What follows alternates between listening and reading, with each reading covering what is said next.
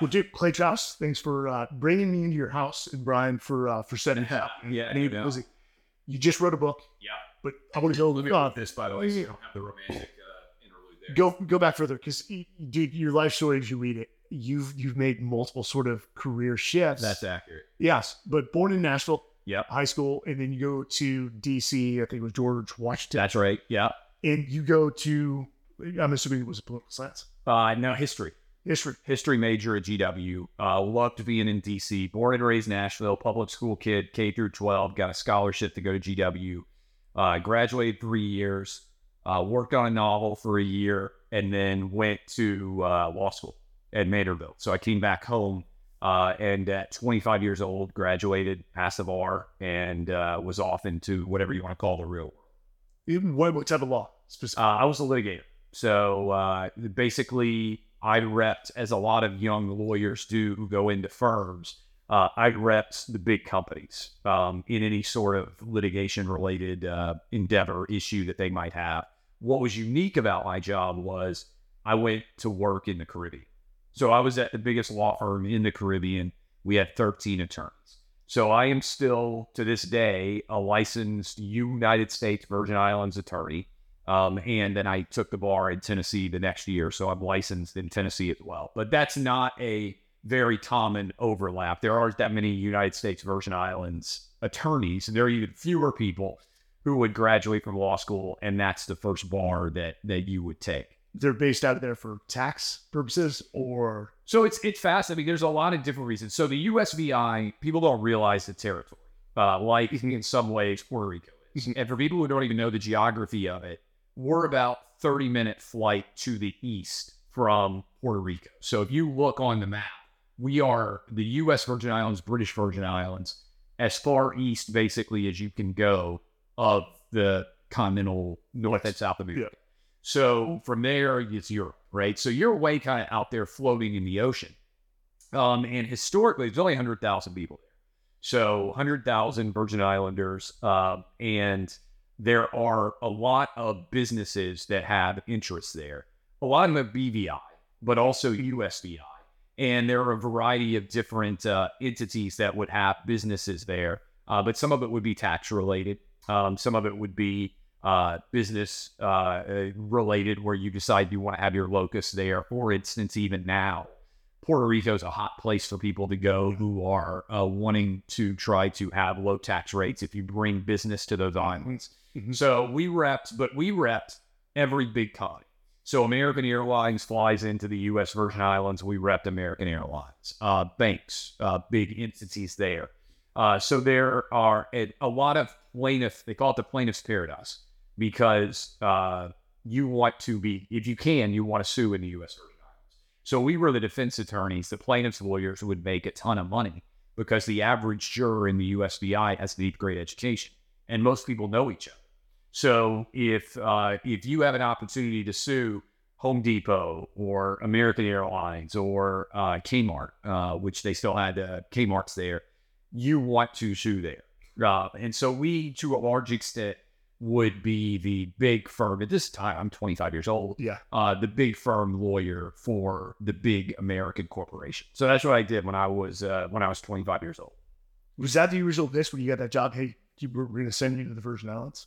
It was the firm recruiting. So uh, the managing partner was a Vanderbilt law grad. He's uh, still a good friend of mine now. I didn't know him at the time. And I was getting married. Uh, You met my wife a little bit earlier in the house here, but she uh, and I got married in August of 2004. And uh, then within 10 days, I started practice in the U.S. Virgin Islands. So we didn't even go on honeymoon. We just moved to the U.S. Virgin Islands, which is where a lot of people go on honeymoon. Uh, but then I went into work by August of 2004. And really, it was, I wasn't that excited about being a lawyer, I would say in general. And we didn't have any kids yet. We were just getting married. And we thought to ourselves, why not have a fun experience and go to a cool uh, place and see what it's like? Island fever.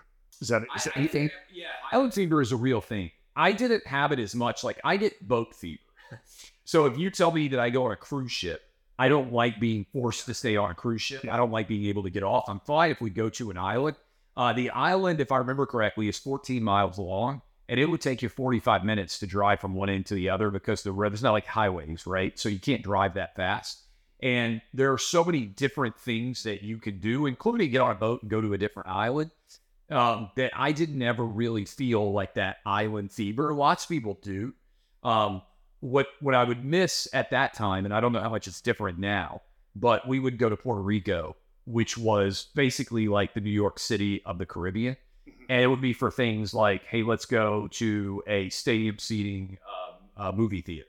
Let's go to a shopping mall. You know, uh, let's go to uh, an Outback Steakhouse. You know, like things that are you're used to in the continental United States. Uh, they don't really necessarily exist in the USVI in the same way. Again, it may have changed somewhat since then, uh, but that was the things that I missed was maybe the opportunity to go and kind of experience what most of suburban life in the United States is like. And, and I would just say this for people who haven't lived in a place like that, there isn't a huge middle class. Like I was the middle class, right? As a young attorney.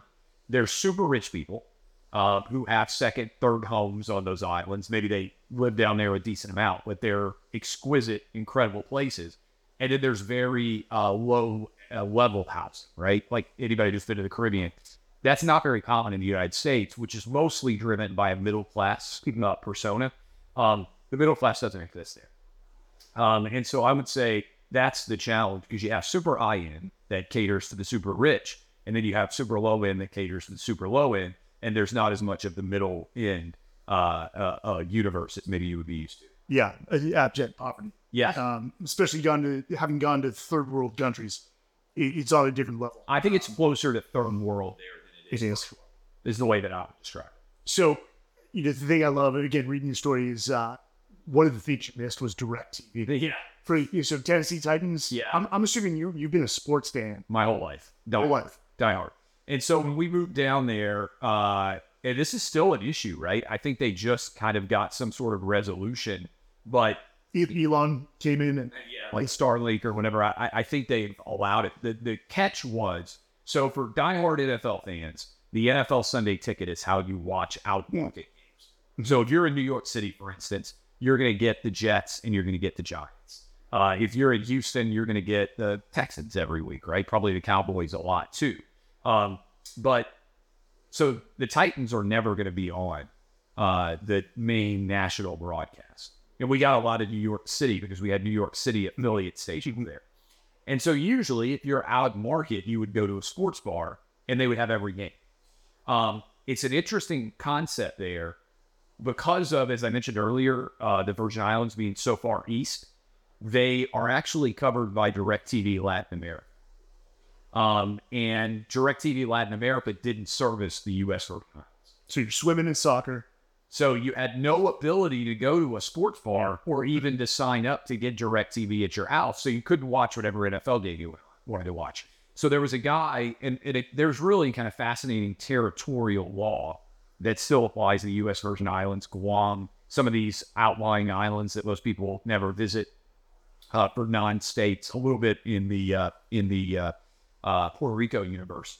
This guy was on hunger strike because he didn't have the right to vote for president. Um, and I thought, you know, this is kind of, I'm going to do a satirical version of that.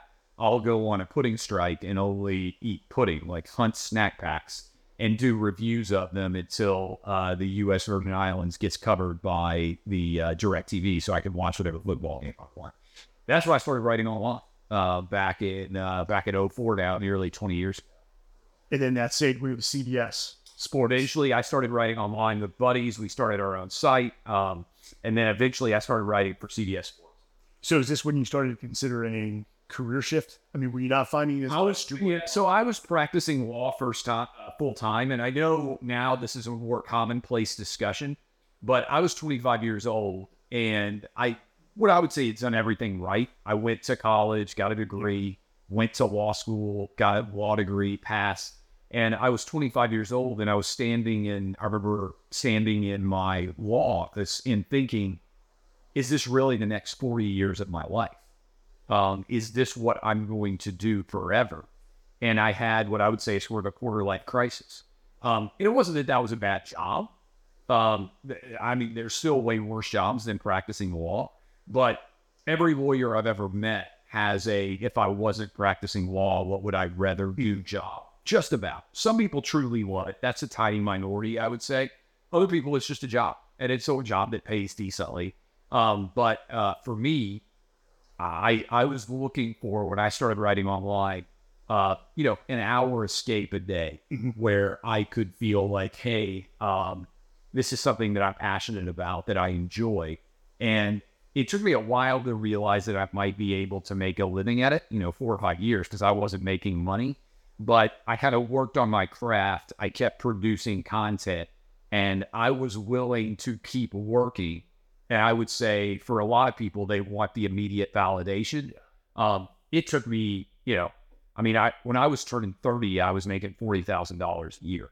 Uh, so Wait, first, where did the wife see this? Which so she, gonna- uh, yeah, she was. Um, she, to her credit, uh, she was. Uh, she was very supportive. Believe it. Um, and so, uh, and you know, I wrote a book, Dixieland Delight. We started to have a little bit of success. Um, and uh, she was working full time, and the trajectory of my career was positive.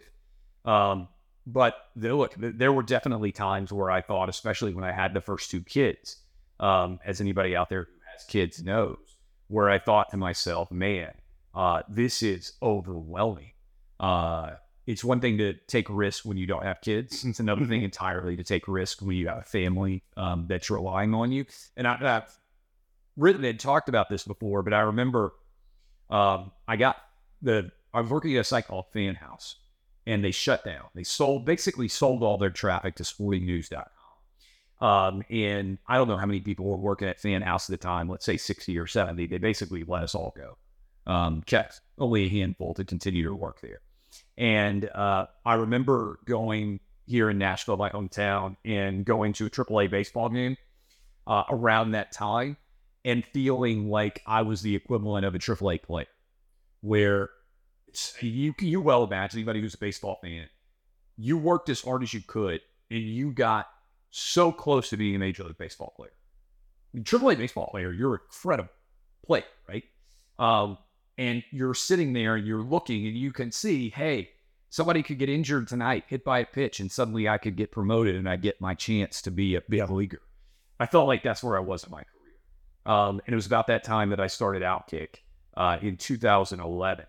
And over the last 12 years, uh, things have just got progressively better and better.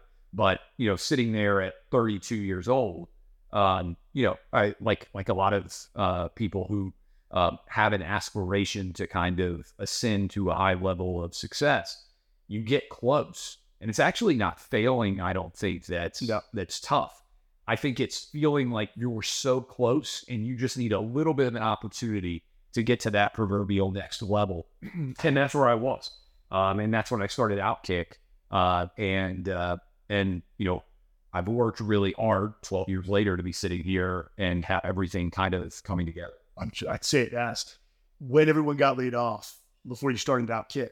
I mean, did you and your wife sit down and have conversations? Hey, do we continue the, the course? Yeah, because it was super crazy. It was like not only getting laid off. Um, so I was just about to get. I was a national columnist for Fan House. I was writing all the time. I was traveling all over the country, and I was severely underpaid. I think I was making like forty thousand dollars a year for that job. But they said, "Hey, I'm going to take care of you. Uh, we're about to get you a long term extension. Like it's sitting on my desk to get you taken care of, so you're making a decent salary." Um, and so it wasn't just losing that oppor- that that job. It was legitimately thinking, "Oh, I'm going to be taken care of. My family's going to be taken care of. I've got the perfect job." And then, boom, getting that yanked right out from underneath me. At the time, I was fortunate because I also had been cognizant of the risks that are out there. So I started doing daily local sports talk radio. So when the chair got completely pulled out from underneath me on writing, I at least, even though I was making at the time forty thousand dollars, I think at each job. So I built myself up to where I was making eighty thousand dollars a year, and I was feeling good about myself. And then suddenly, fifty percent of my income was gone, and I just had the uh, the local sports talk radio show. But that at least was providing me the ability to pay my mortgage, to take care of my family. But my wife is still working full time. my perspective is my perspective, but you, you're not losing your salary in the military. I, I fear going to war less than I, I fear losing myself. Yeah. That's, I mean, for, for any parent or any, any man of the house that's responsible Yeah. for the- the livelihood of the family, that is a scary prospect. So with, with Outkick, Yeah. you're the founder, Yeah. You, you start this on your own. I mean, initially, did you, were, were you doing everything? I did every single thing. I sold every ad. I wrote every article. So you're a salesman, you're the, wearing every hat. Um, so, and my initial goal was I was thinking to myself, if I could ever build this to where I can make a hundred thousand dollars a year from Outkick, I would be ecstatic, yes. right? Uh, because my idea was just to try to try to give me security for my family, but also to allow me to have control.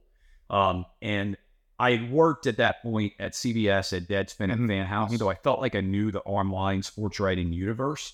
Um, and I was super frustrated because I didn't want to give anybody else control over whether I succeeded or failed. And so uh, I am in that respect kind of a control freak um, because uh, I don't want to be able to uh, be forced to give somebody else the ability to determine my my outcome. And so that was what drove me. I worked all the time. And anybody who starts a small business, you know, uh, it's all encompassing. You'll wake up in the middle of the night, you know, with things burning through your head like, hey, I need to make care. Like you just can't go back to sleep. That still happens to me now. I don't have obviously the same control uh, because I sold the company two years ago. Um, but you know, I am in many ways maniacal in the amount of time that I work. And what matters to me uh, hugely is control because I have, uh, in my opinion, I'm not going to fail at something if I can control the outcome. Well, first off, for those that are like, oh, Yeah. control, that's uh, that's that. No, what it is is you were willing to accept that much risk, though. Yeah. On other I have out. very high risk. So where others want the guaranteed paycheck, Yeah, which it's not guaranteed, correct. and they're unwilling to accept that risk, they they, they can't understand. it. Yeah. So since I'm retired, I've started multiple Yeah. companies, and I still have like I'm, I'm Yeah. wondering when when those those are going to end. Where I wake up and I'm like, oh my god, I need to make payroll. Yeah, but um, I, I think that is just you. You had a, a a steeper maturation curve than others. Yeah. I realized, hey, this no bueno working for other people. Yeah. no way. Well, look, the reality is if Fan House doesn't shut down, let's say that that business Yeah. works. I mean, if somebody had come to me and said, hey, will you sign a 10 year, $200,000 a year deal? I would have signed it in a heartbeat at that time. Because I would have been like, are you kidding me? Like, I'm the most fortunate person who's ever existed in the history of mankind. So it wasn't just that um, that I had uh, recognized that I had this ability.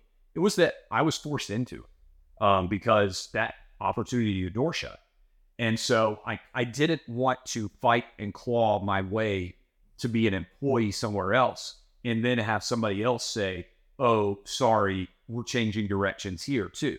Particularly not when I was working full time. And I, and I do think the radio helped because I was cognizant of what ad sales were like. Um, and I think I'm pretty good if you put me across the table from a CEO. I think I have a lot of the same traits that those guys Yeah. do. And so I understood, hey, I've got to deliver for your business if I'm doing radio, if I'm doing my outkick show, whatever else it is.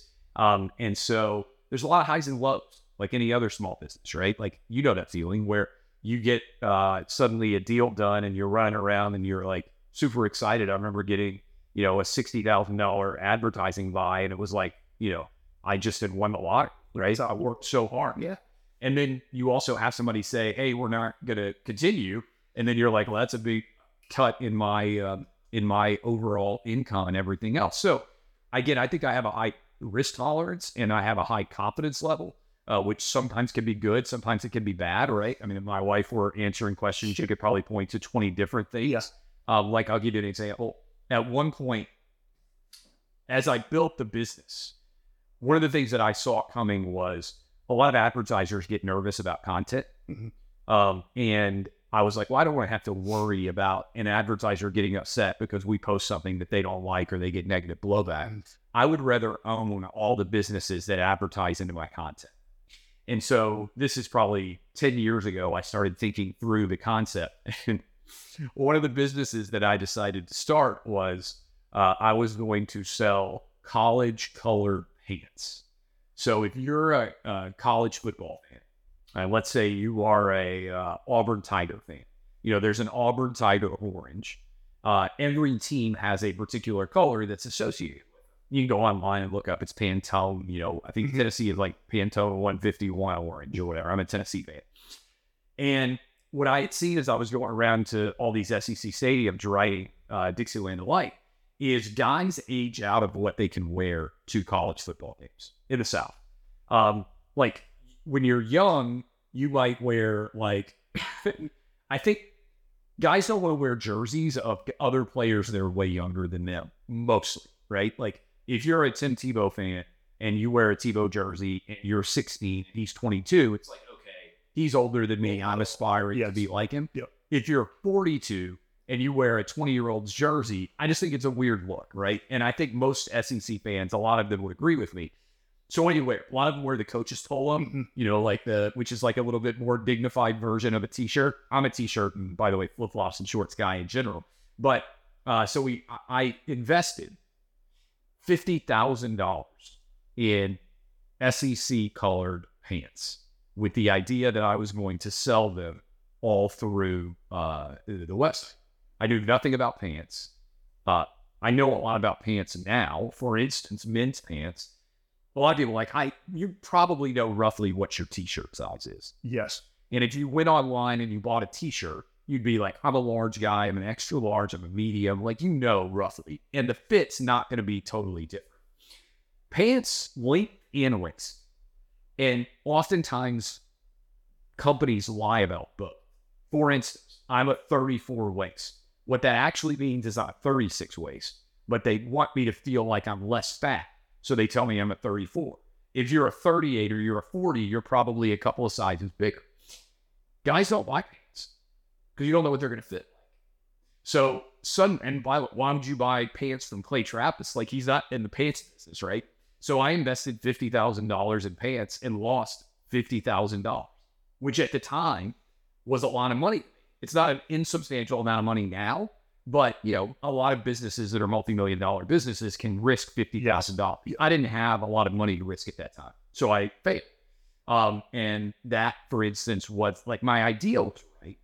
Um, it is important to own, I think, businesses that advertise into your content if you want to protect your content Yes. from advertising Yes. issues.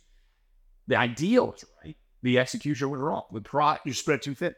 You can't be all things to and also, by the way, like I'm basically colorblind, and I'm sitting here looking at khaki colored pants that are dyed, trying to distinguish between te- Texas orange, Tennessee orange, Auburn orange, because that matters, right? Like, for if you're a fan of a team, you know. you want to make sure that it's the right color, or you don't want you look like you're a fan of others.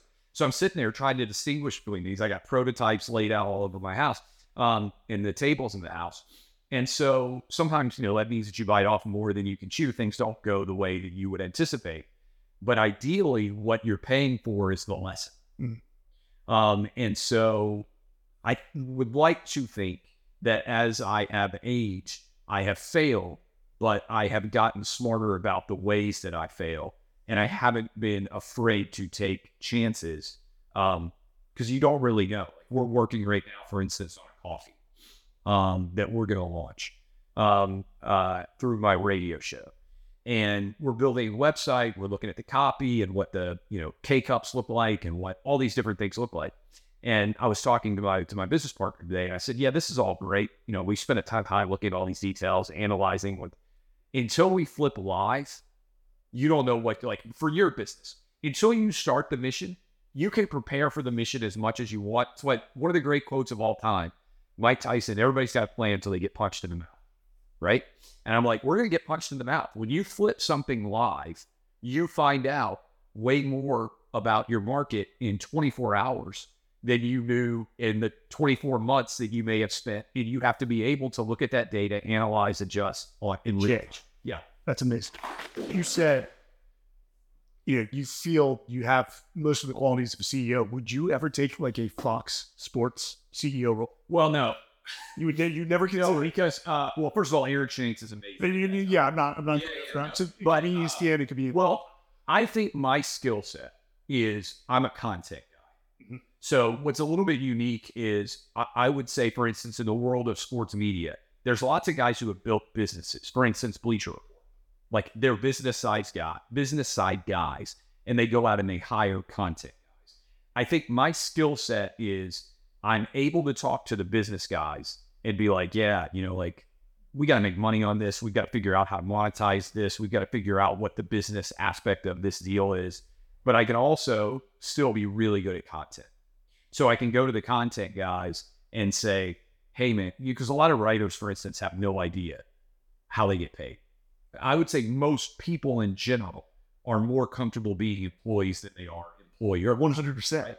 One hundred percent. And so, Like the ninety nine versus the other one. That's right. Yeah. Um, and so uh, I, I can talk to both sides and say, you know, my perspective, and this would be my advice to anybody who's watching or listening to us right now figure out how you get paid, right? Whatever you are choosing to do, if you don't care how you get paid, you're never going to be great at what you're doing. That's fine. Like lots of people, I my, my grandfather uh, used to say, you know, I work to have a good time, right? Like, okay, like I get your it goals. Yeah, Yeah. It, like I want to be there for my family. Uh, I want to make sure that that you know um, that we're able to have good time outside of work. I'm not trying to you know found a business or something like that, and I just want to know that I've got money to be able to pay my mortgage. Um, but if you are really interested in truly having success, you need to figure out how you get paid. And like I say this all the time to the people on the content side, if you're doing radio, you know, why how do the how does the radio show make money? What is the method by which you can make more money for your radio show? If you're writing on the internet, how does the website? How does your like understanding the business of what you do if your goal is to be successful, I think is really important. And so um, I wouldn't want to just be on the business side because uh, I think it's like trying to be a coach. Um, and I've been coaches for my kids in Little League. Like I get driven insane by not being able to be involved myself. Um, so I feel like I'm kind of in the nitty gritty. Now, uh, could you be a player manager? I don't. I think everything you just described basically set you up for the role. I think. I mean, basically- there are there are three guys, if you think about it, in sports media who have built successful businesses from the content side, right? Uh, Bill Simmons, Mhm. uh, who obviously has had tremendous success uh, with the Ringer, uh, Portnoy with Barstool, and I would say me with Outkick. And all three of us, and again, there's lots of other people who built very successful businesses, but they aren't directly content guys. So content guys who build business um, is somewhat rare. Um, and so I would never just want to be on the business side. No, I love that that perspective. Um, w- one one question before we get into to the last segment here, If for the viewers, the ones who are potentially, you know, let's say struggling with the leap to, to break off and do it on. Yeah. What does the average day of a high performer in this industry look like? Ugh. I mean, my wife would probably answer that better, but I'll tell you, for instance, what I've done today. All right. So um, this is, we're talking, uh, what is today? September 14th? September 14th, 2023. Because ideally, people might watch this in four years and be like, "Hey, this is a representative day for me. Um, so, one, I've got three boys. So let me just start there. Uh, I've got a 15 year old, I've got a 12 year old, I've got an 8 year old. Uh, so most days for me are going to start with me taking, I feel fortunate, I walk my third grader to school. So I'll start off the day walking him to school. Then I come back and I basically dive straight into prep for my shows. Um, so I will read any and everything. I'm on live from uh, 11 to 2 Central. I took over, Buck Sexton and I do a show. We took over for Yes. Rush Limbaugh uh, in his time slot. So today, uh, get back from taking my son to school, read for you know the the early part of the day. Then I was on Fox Business to discuss three different topics. So I have a television studio upstairs. Put on a a, a jacket and a uh, button down. Uh, leave my shorts on. Uh, sit down, do uh, like ten or fifteen minutes for that. Then today I was doing Outkick the show, which I also do every day for 30 minutes right after uh, Clay and Buck. But today I did it earlier. Uh, we taped it at 10 a.m. Uh, because I had uh, Martha MacCallum on Fox News reacting to the Hunter Biden uh, indictments at 2:10 Central. Uh, finished that at 2:30 Central. I had a call with uh, the business side of the Clay and Buck show for updates on how 2023 is looking um, in that larger context. Um, and that call ran on for a while. Uh, then I had a call uh, related to Outkick content management. Then I walked up to go uh, to go grab my uh, eight, eight, eight year old uh, from third grade, brought him back, sat down with you. So, in the context of this day, uh, I will do Fox Business, I will do Fox News, I will do three hours of live radio, I will do 30 minutes of live Outkick show, um, and I'll do probably close to an hour with you. I think right now I also have Sean Hannity scheduled in the evening. In between all, I'll try to be a dad, um, and I'll also have to read everything because I have to be prepared to go on and talk. You know, it's it's one thing when I did sports full time and you would go on like tonight, uh, the uh, Vikings play against the Eagles. Well, I have an opinion already of Kirk Cousins. I have an opinion already of Jalen Hurts. It's unlikely that until the game is played, which I'll probably watch some tonight, until that game is played, it's unlikely there'll be some substantial shift in my analysis of that. But when you're live on the radio or live on television, that Hunter Biden indictment came down while we were live on the radio. No Nobody was prepared for that, right? It's legitimately breaking news. So I was scheduled to go on Martha MacCallum's show. Hmm. I don't even remember what the topic was going to be, but in real time, boom, it shifts. Analyze what this indictment, Hunter Biden. Well, you have to have been reading all day and kept up on every aspect of the Hunter Biden story to be able to go on and talk about it in an intelligent fashion.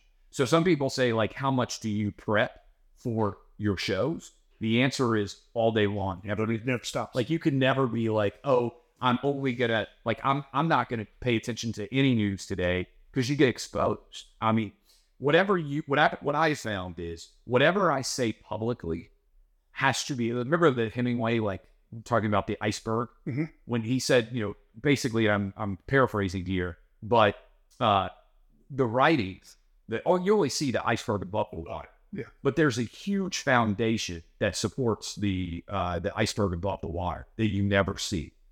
That foundation always has to be there. Because otherwise, whatever you're trying to put out there has no basis and it crumbles over. And I always say, like, you can disagree with my opinions, but my facts are going to be right. How do you get your facts right? By studying all the time. so you read, All read, read, read.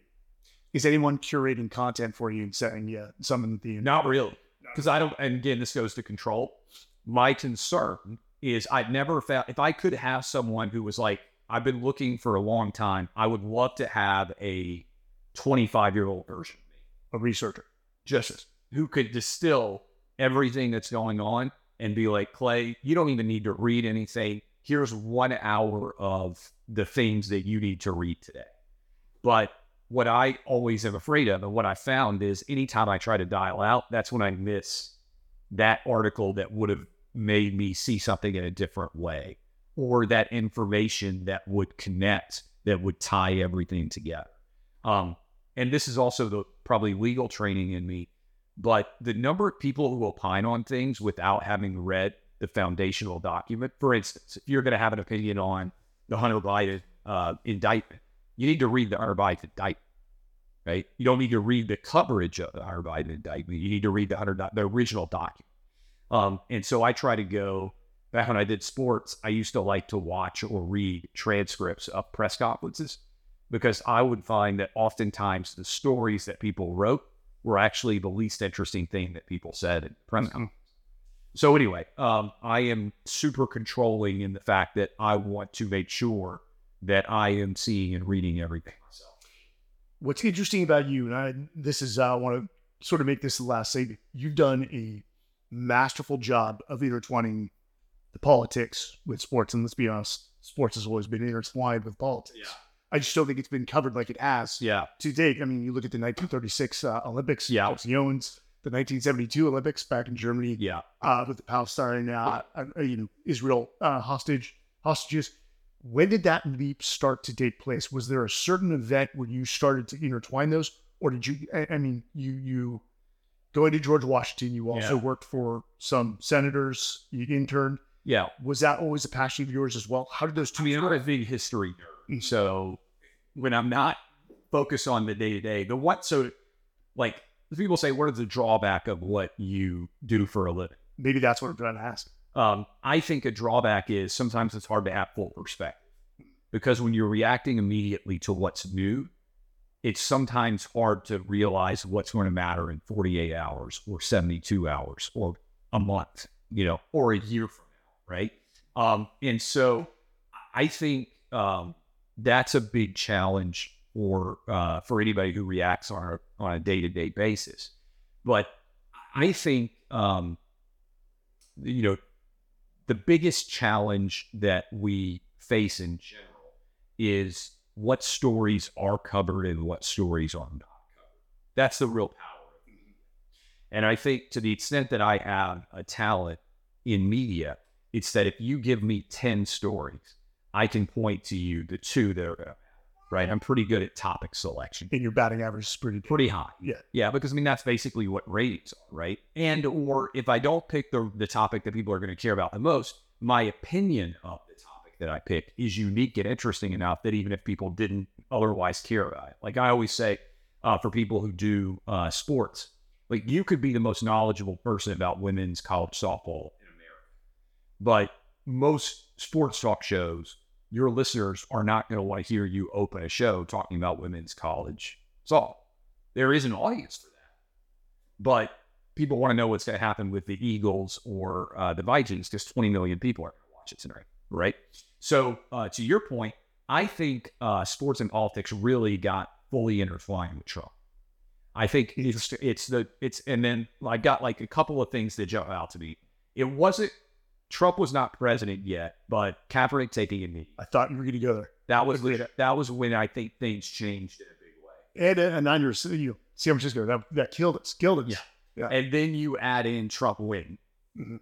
Um, and Trump is a sports fan. So then he talks sometimes from the White House about sports, which made that political.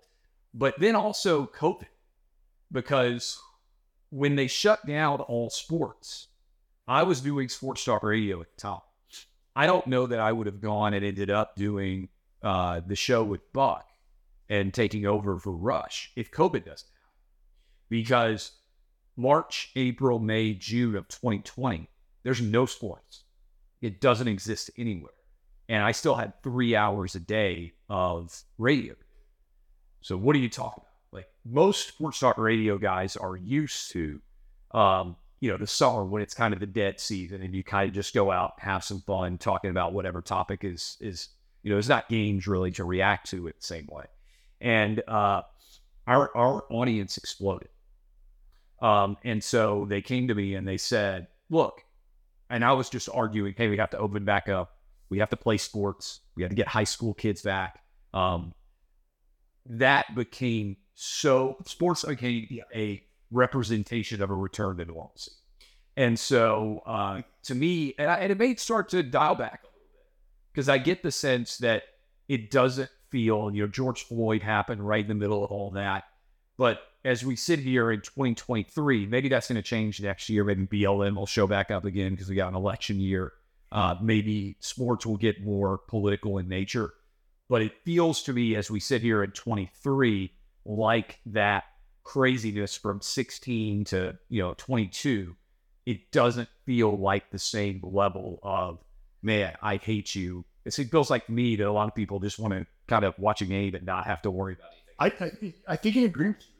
It's, you know, if I pick up a Coca Cola, I want to hear about your political view about Coca Cola. It's it's it's been overplayed, but I think we've seen the pendulum swing back to And, and I think Bud Light is a big part of that. I think realizing that you can have consequences by going too far left yes, you did. is a big part towards the national barometer swinging back towards down the middle of yeah to your point on coke or you know if i go see uh, spider-man like with my kids i don't want the movie to start and like spider-man to come off and pull his mask off and be like hey guys i know you came here to see spider-man but i really need to tell you about global warming like i, I just want to watch spider-man right like Um, I feel like most people are that way with sports. They want to be able to experience it. And what I would say is the great thing about sports, and I've been arguing about this for a long time, in an era when it feels like there are so many tribes and so many identities and everybody's colliding and they're trying to slice and dice each other, sports is one of the last places where your tribe cuts across race, gender, ethnicity. I mean, I'm sure you see it in military in your experience. A common uniting force is amazing for making you all recognize your common humanity and how much you have. It's, it's similar as opposed to different. And I grew up, I mean, my era, 80s, 90s, early 2000, felt like people mostly got along. And we spent a lot of time talking about how much we had it common. White guy, black guy, Asian, Hispanic, didn't really matter. And now it feels like there's so many different destructive elements out there trying to say, hey, your opinion, I always say, like, if you begin your opinion by saying as a, right, as a transgender, you know, woman of color, I would like, I don't make your argument, right? I don't care about the identity under which your argument is based on. Just make an argument, right? I can believe or disagree with you. Nobody ever says in sports, uh, you know, as a uh, Hispanic woman, I think that Jimmy Garoppolo should be the starting quarterback, right?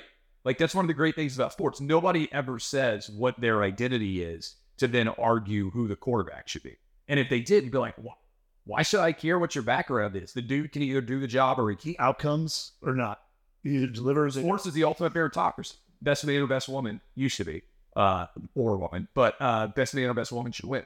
If for sports though, for for that steel worker coming home on Monday, the one thing he's looking forward to on Monday night is just sitting in his office Yes, and watching that. that's 100 percent right. It's meant to be a relief. It's meant to cheer for your side. Yeah. And if you lose, you congratulate all the players on the field. sports is a toy chest of life for adults, men in particular, but I know there's tons of women as well that that that feel the same way.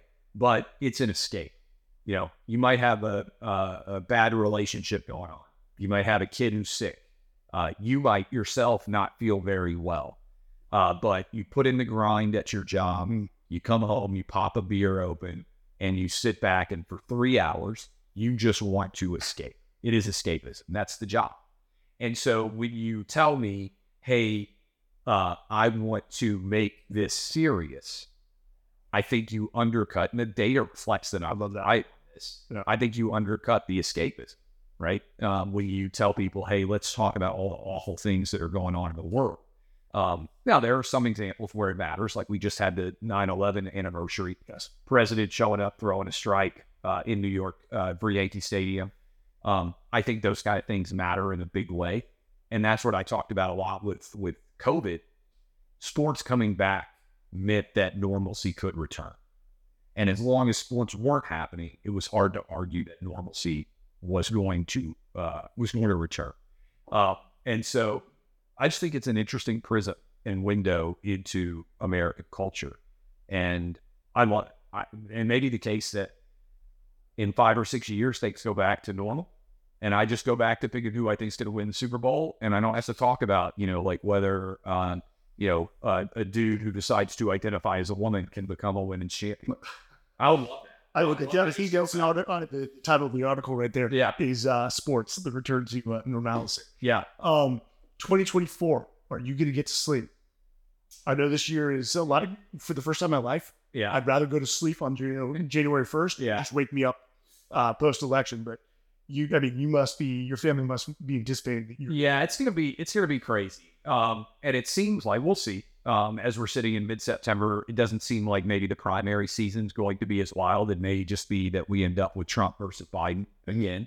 But um, 2024 is going to be bonkers. Um, and I was just talking with my co-host Yeah. Buck Sexton. It feels like we're in the middle of a television show where anything could happen in terms of the direction that Hunter Biden just got indicted today. When you're talking about a leading contender, Donald Trump, who's 77, and Joe Biden is 81 or about to turn 81 in November, it's a crazy stat. Half the people born on Joe Biden's birthday in uh, November of 1941, I think, are dead. Half of them. So he has already outlived half of the people that were born on his day of, of birth. We've never seen anything like this. So if tomorrow Joe Biden, I hope it doesn't happen, or Donald Trump has a medical condition, everything changes overnight. I mean, one of those guys could have a heart attack. One of them could have a stroke. Like it would not be outside the bounds of expectation at all that that could happen in the next year. Um, if we had been having this conversation in September of 2019, we would have been talking about, hey, well, how do you think Trump's going to do reelection? COVID wouldn't have even been in our purview. The idea that in March of an election year, suddenly we would have this new virus and everybody would be panicked. It would have been six months from from now. So, like, what could happen in March of 24? Um, so it's just hard to predict. We know that there will be chaos just based on what's already happening. You talk about stress sleep. We just think about this. You're a SEAL. Uh, you have an ability to deal with stress on an elite level. SEAL Team Six, even for SEAL, you have an ability. Can you imagine Trump at 77 facing four different serious felony charges, running for president simultaneously?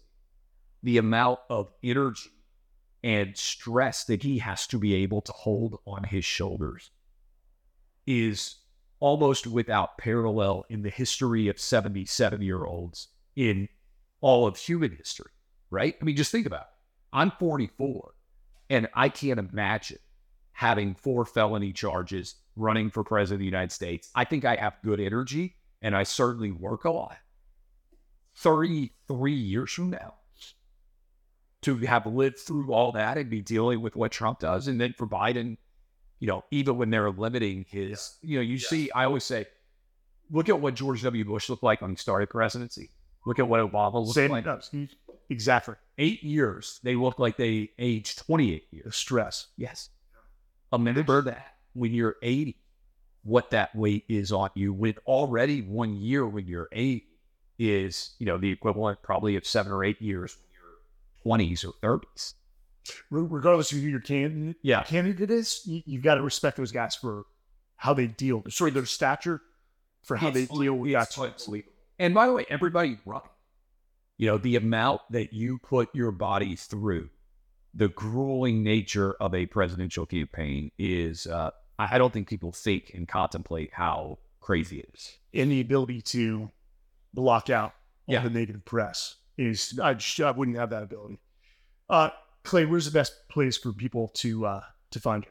At Clay Travis on Twitter, I handle all my Twitter. That's the one place where everything that you see is me. Uh, They go back to the control thing. If somebody's going to create a huge story uh, based on something that I say, I want it to be me as opposed to some 25 year old who's tweeting on my behalf. Um, so uh, at Clay Travis, we're live 12 to 3 Eastern every day. 490, I believe, affiliate stations nationwide with the Clay and Buck Show. Um, and then if you flip on Fox News, there's probably a good chance that uh, that I'll be appearing off and on Yes. during the course of the day. Last question. What is your prediction for the National Football Championship in college? So the four playoff teams that I picked, um, let's see if I can get them right in order. Uh, Georgia, who is trying to win a third straight. Uh, Florida State, and that looks decent now after they whipped LSU. And by the way, mentioned that we're talking right before the third week. So if some of these teams loses, you're like, you're an idiot. This is post All of Alabama. Yeah, and this was also preseason. So my four are still alive. Uh, Michigan as the three, and USC as the four. So Georgia, Florida State, uh, Michigan, USC were my four. Uh, You knew Alabama was I just I, I, felt like uh, Florida State was a lot better than LSU. Um, and Bryce Young is one of the best quarterbacks that I've ever seen in person. And I think he camouflaged a lot of the challenges that Alabama had last year. You go back and look; they could have lost four games. They could have lost to A and M and Texas, and they did lose to Tennessee and LSU. But you go back and look at the, that season; he made unbelievable plays to put them in position to even go 10 2. And a lot of times, I think when you have, and I think you've seen this at Clemson, Trevor Lawrence, Deshaun Watson are such incredible college quarterbacks that their talent will elevate everybody else around.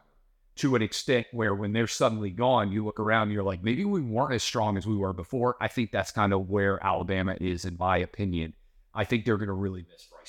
We don't have time to get into Deion, but Deion's got some real big tests coming up. We'll save that for another I love Deion, makes it entertaining. Uh, I love, I mean, my favorite thing on the planet is Saturday, sit down. I'm also on Big Noon, sometimes the Fox pregame show, but I will watch college football from, I'm in Central Time Zone, 11 a.m. kickoff till midnight. I'll watch 12, 13 hours straight. I just love it. Best day of the year. Best day. Fall. Yeah. Clay, thanks so much for joining us, man, and hope to, to get you back. Keep up the good work. I appreciate everything you've done. You're a badass. I feel, uh, I feel way good. to be seen. Yeah. We'll see what I can do in the business world. Thanks. Appreciate it.